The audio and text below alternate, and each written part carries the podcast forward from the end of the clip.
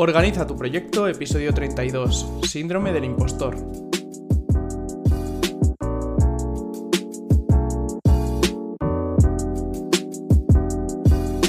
Bienvenidos a un nuevo episodio de Organiza tu proyecto, el podcast en el que hablamos de gestión de proyectos, tecnología y todo lo relacionado con optimización de procesos. En el episodio de hoy, a petición de varios de vosotros, vamos a hablar del síndrome del impostor, de mi forma de verlo y de los consejos que os puedo dar desde mi punto de vista para evitarlo o que no nos afecte tanto. Pero antes vamos con las novedades del podcast. Eh, bueno, una de las novedades es que hoy estoy un poco congestionado y a lo mejor me escuchas diferente. Y bueno, te pido perdón, pero, pero bueno, espero mejorarme y, y, poder grabar con la suficiente antelación para evitar este tipo de cosas. Otra de las novedades también es que nos acercamos a 50 en el grupo de Telegram y de verdad que, que estoy alucinando. Y bueno, si no estás, te espero dentro. También hemos superado las 3.200 escuchas, que me parece una absoluta locura. Estoy alucinando con el progreso. De hecho, de vez en cuando lo voy poniendo en el grupo de Telegram para que lo veáis también vosotros que sois partícipes de ello. Y por último, me gustaría proponerte una sección que, bueno, uno de los integrantes del grupo de Telegram, Francesc, la propuso y nos dijo que qué tal estaría una sección en la que tú explicas cómo te organizas y la comunidad y yo te damos consejos para mejorar esa forma de organizarte. Ya sabes, si te gustaría, métete en el Telegram y vota ahí. Ah, y otra cosa que se me olvidaba. Este mes de octubre ya tengo las entrevistas grabadas y te van a encantar. O sea, no es por hacer spoiler, pero te van a encantar. Ya te lo sabes de sobra. Cada viernes a las 8 una nueva entrevista en Organiza tu proyecto. Y ya no me enrollo más y vamos con el contenido del episodio de hoy. Hoy vamos a hablar del síndrome del impostor, algo que suele afectar prácticamente a todo el mundo, porque todos hemos empezado un nuevo trabajo, un nuevo proyecto y hemos empezado algo en lo cual hemos tenido inseguridad a la hora de hacerlo por la opinión de otras personas y, o bueno, o porque nos vean como un impostor haciendo eso, como que no estamos lo suficientemente preparados como para hacerlo. Si buscamos una definición un poco más exacta o un poco más profesional, por así decirlo, de lo que es el síndrome del impostor, podríamos decir que es un conjunto de pensamientos y sensaciones alrededor de la idea de no sentirte suficiente para desempeñar tu tarea profesional. A mí me ha pasado en varias ocasiones. Yo estudié ingeniería industrial y me especialicé en Lean Manufacturing, ¿no? Entonces llegó el momento que tuve que ejercer ese trabajo, ¿no? Y tuve que aplicar ese conocimiento que había adquirido durante la universidad. Y claro, cuando pasas a hacerlo en la vida real, por así decirlo, pasas del papel a la realidad, sientes muchísimas dudas y, crees que no has aprendido tanto, que no sabes tanto y que no vas a saber aplicar todo ese conocimiento que adquiriste en su día, ¿no? Eh, a mí me pasaba que todas las técnicas Lean que había estudiado, eh, a la hora de verlas en práctica, pues no me sentía lo suficientemente seguro como para hacerlo bien, ¿no? Y buscaba siempre la aprobación de otras personas, de, de mis compañeros de trabajo, y no me sentía yo preparado para llevar a cabo ciertos proyectos dentro de ese puesto de trabajo. También me pasó cuando empecé con desarrollo en WordPress, ¿no? Al final eh, aprendí por mi cuenta eh, con, con, mi amigo Juanma cuando monté una agencia de marketing con él y eh, estuve estudiando mucho, aplicando todo eso que estudiaba y a la hora de la verdad, cuando ya tuve que hacer mi primera web, no me sentía preparado. Eh, notaba que, que, que yo no valía para eso y que, y que no se me iba a dar bien, porque no tenía el 100% del conocimiento, por así decirlo, ¿no? Y esto nos suele pasar a todos en prácticamente todo. Yo he tenido, pues eso, varios, varios comienzos en mi etapa profesional y en todos ellos, pues siempre sientes esa inseguridad y crees que, que no lo vas a hacer bien porque no estás tan preparado como otras personas. Y bueno, es que siempre va a haber alguien que sepa más que tú y que esté mejor preparado, pero eso no implica que tú lo que hagas lo hagas bien, ¿vale? Eh, y bueno, también me ha pasado con el tema de gestión de proyectos, ¿no? Yo veo a gente que sabe más de gestión de proyectos que yo, porque evidentemente yo mm, tengo 26 años, eh, tengo muchísimo que aprender, hay mucha titulación y, mucho conocimiento por ahí, pero yo mm, estoy satisfecho con el conocimiento que he adquirido hasta mi edad y con lo que he aplicado sobre todo, porque yo creo que la experiencia eh, vale más que cualquier conocimiento teórico. Así que, bueno, eh, vamos a seguir hablando sobre el tema, no me enrollo más con mi experiencia particular. Y, vemos por qué ocurre esto del síndrome del impostor. Una de las razones por la que ocurre es porque nuestra identidad está muy ligada a nuestra profesión y a nuestro trabajo, ¿no? Si te preguntan quién eres en un ámbito profesional, es muy probable que te definas a través de tu formación y de tu profesión. Y bueno, la importancia que tiene el trabajo en nuestro día a día y lo relevante que se ha vuelto eh, nos hace sentir este tipo de cosas. También vivimos en un mundo en el que solo importan los resultados. Desde el colegio, pues si suspendes, si fallas o si no eres el mejor, es únicamente tu culpa, te podrías haber esforzado más, ¿no? Y para ser importante o más importante a nivel social, eh, necesitamos buenos resultados en algo medible, como buenas notas, buen sueldo, buen piso, buen coche.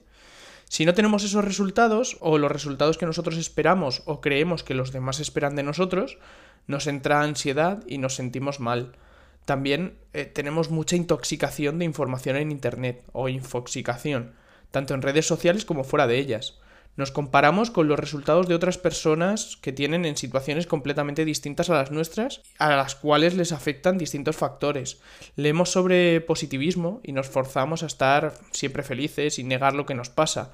Descubrimos una nueva corriente de pensamiento e intentamos adherirnos a ella. Eh, nos guardamos los problemas para nosotros con tal de no mostrar nuestra situación a otras personas y todo esto nos causa ansiedad, frustración, sufrimiento. Muchas veces no creemos a nuestro entorno cuando nos dice que lo estamos haciendo bien y que sigamos por ese camino. Y bueno, si debido a este miedo estás, por ejemplo, dejando de echar un currículum en un tipo de trabajo que te gustaría, dejando de pedir un ascenso o dejando de crear un proyecto que te apetece, vivirás una vida que no te toca y te afectará realmente fuera de tus pensamientos, te afectará en la vida real. Piensa que es algo normal de sentir al darle tanta importancia al trabajo en nuestro día a día. ¿En qué ámbitos puede ocurrir? Pues puede ocurrir no solo en el ámbito profesional, sino también en el personal.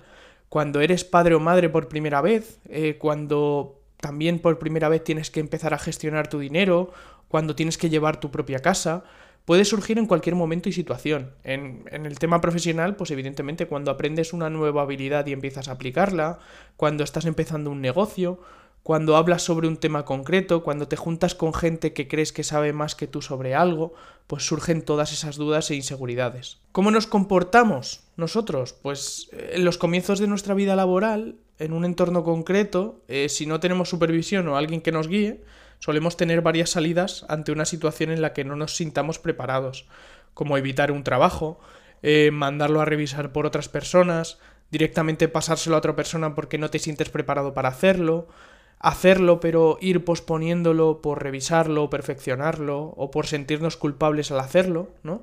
Lo que nos causa parálisis por análisis. Incluso cuando ya tenemos experiencia en un sector concreto, tenemos miedo de publicar nuestros trabajos o conocimiento en redes sociales para que no nos tachen de impostores o nos critiquen, ¿no?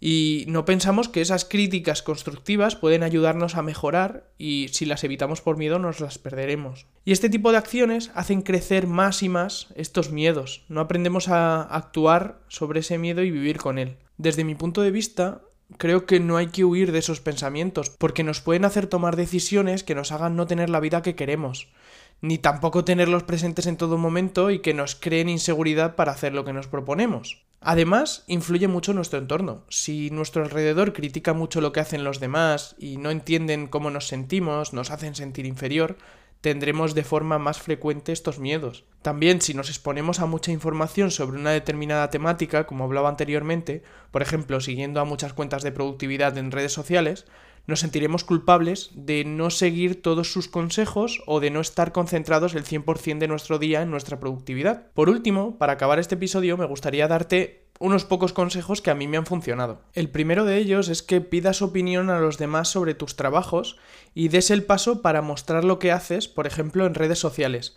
Aunque hay cierto riesgo de encontrarte con personas que intenten hacer críticas destructivas, Podrás encontrar a mucha más gente que te ayude a mejorar y te haga ver las cosas desde una perspectiva distinta a la tuya. Dale la importancia que se merece a cada cosa. También intenta aprender de esas personas que tienes como referente en eso que quieres hacer o aprender. Márcate objetivos realistas. En el episodio 15 te muestro cómo.